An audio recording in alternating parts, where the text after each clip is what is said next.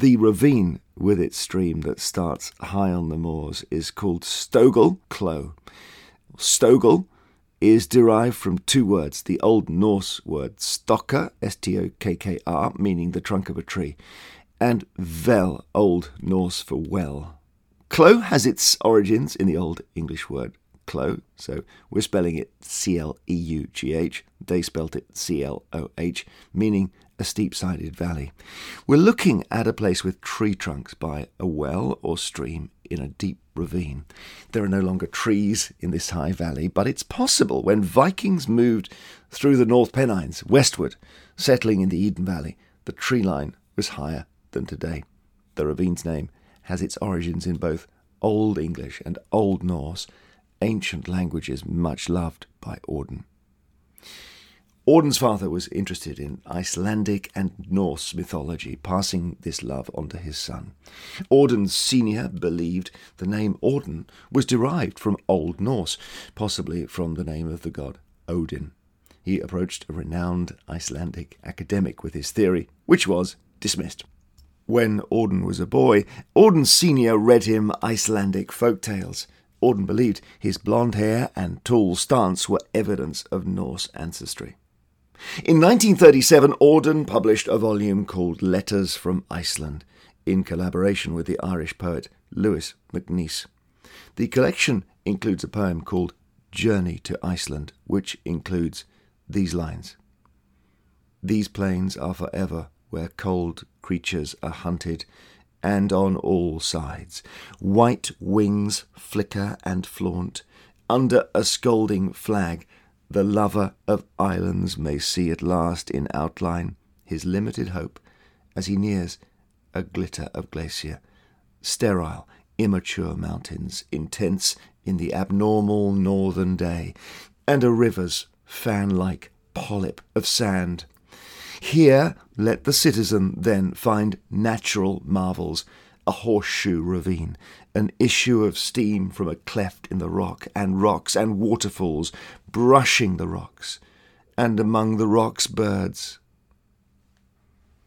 Letters from Iceland includes a letter to Erika Mann, the German actress and writer, also the daughter of novelist Thomas Mann. Erika's father was christened in the Lutheran Protestant Church and her mother was Jewish. Erika spoke out against 1930s Nazi Germany. She wrote and took part in anti Nazi cabaret performances in Germany and later in exile. In 1935, Auden and Erika Mann were married. It was one of convenience, and they never lived together, though remained married throughout their lives. Auden was gay, and Erika Mann, who'd had a short lived marriage to a male German actor, was a lesbian.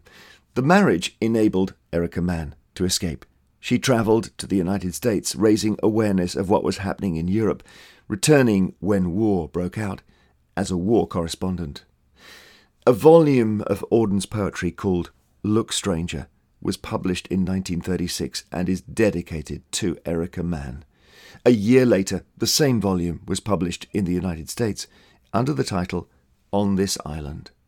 Auden was in Iceland, not easily accessible, when the British volume was being prepared. Auden's publisher chose the title Look Stranger from the first line of one of the poems. Auden renamed the collection for the American edition on this island, which is the title of the poem that starts with the words Look Stranger. The specific poem called On This Island has the following as its middle verse here at a small field's ending pause, where the chalk wall falls to the foam, and its tall ledges oppose the pluck and knock of the tide, and the shingle scrambles after the sucking surf, and a gull lodges a moment on its sheer side.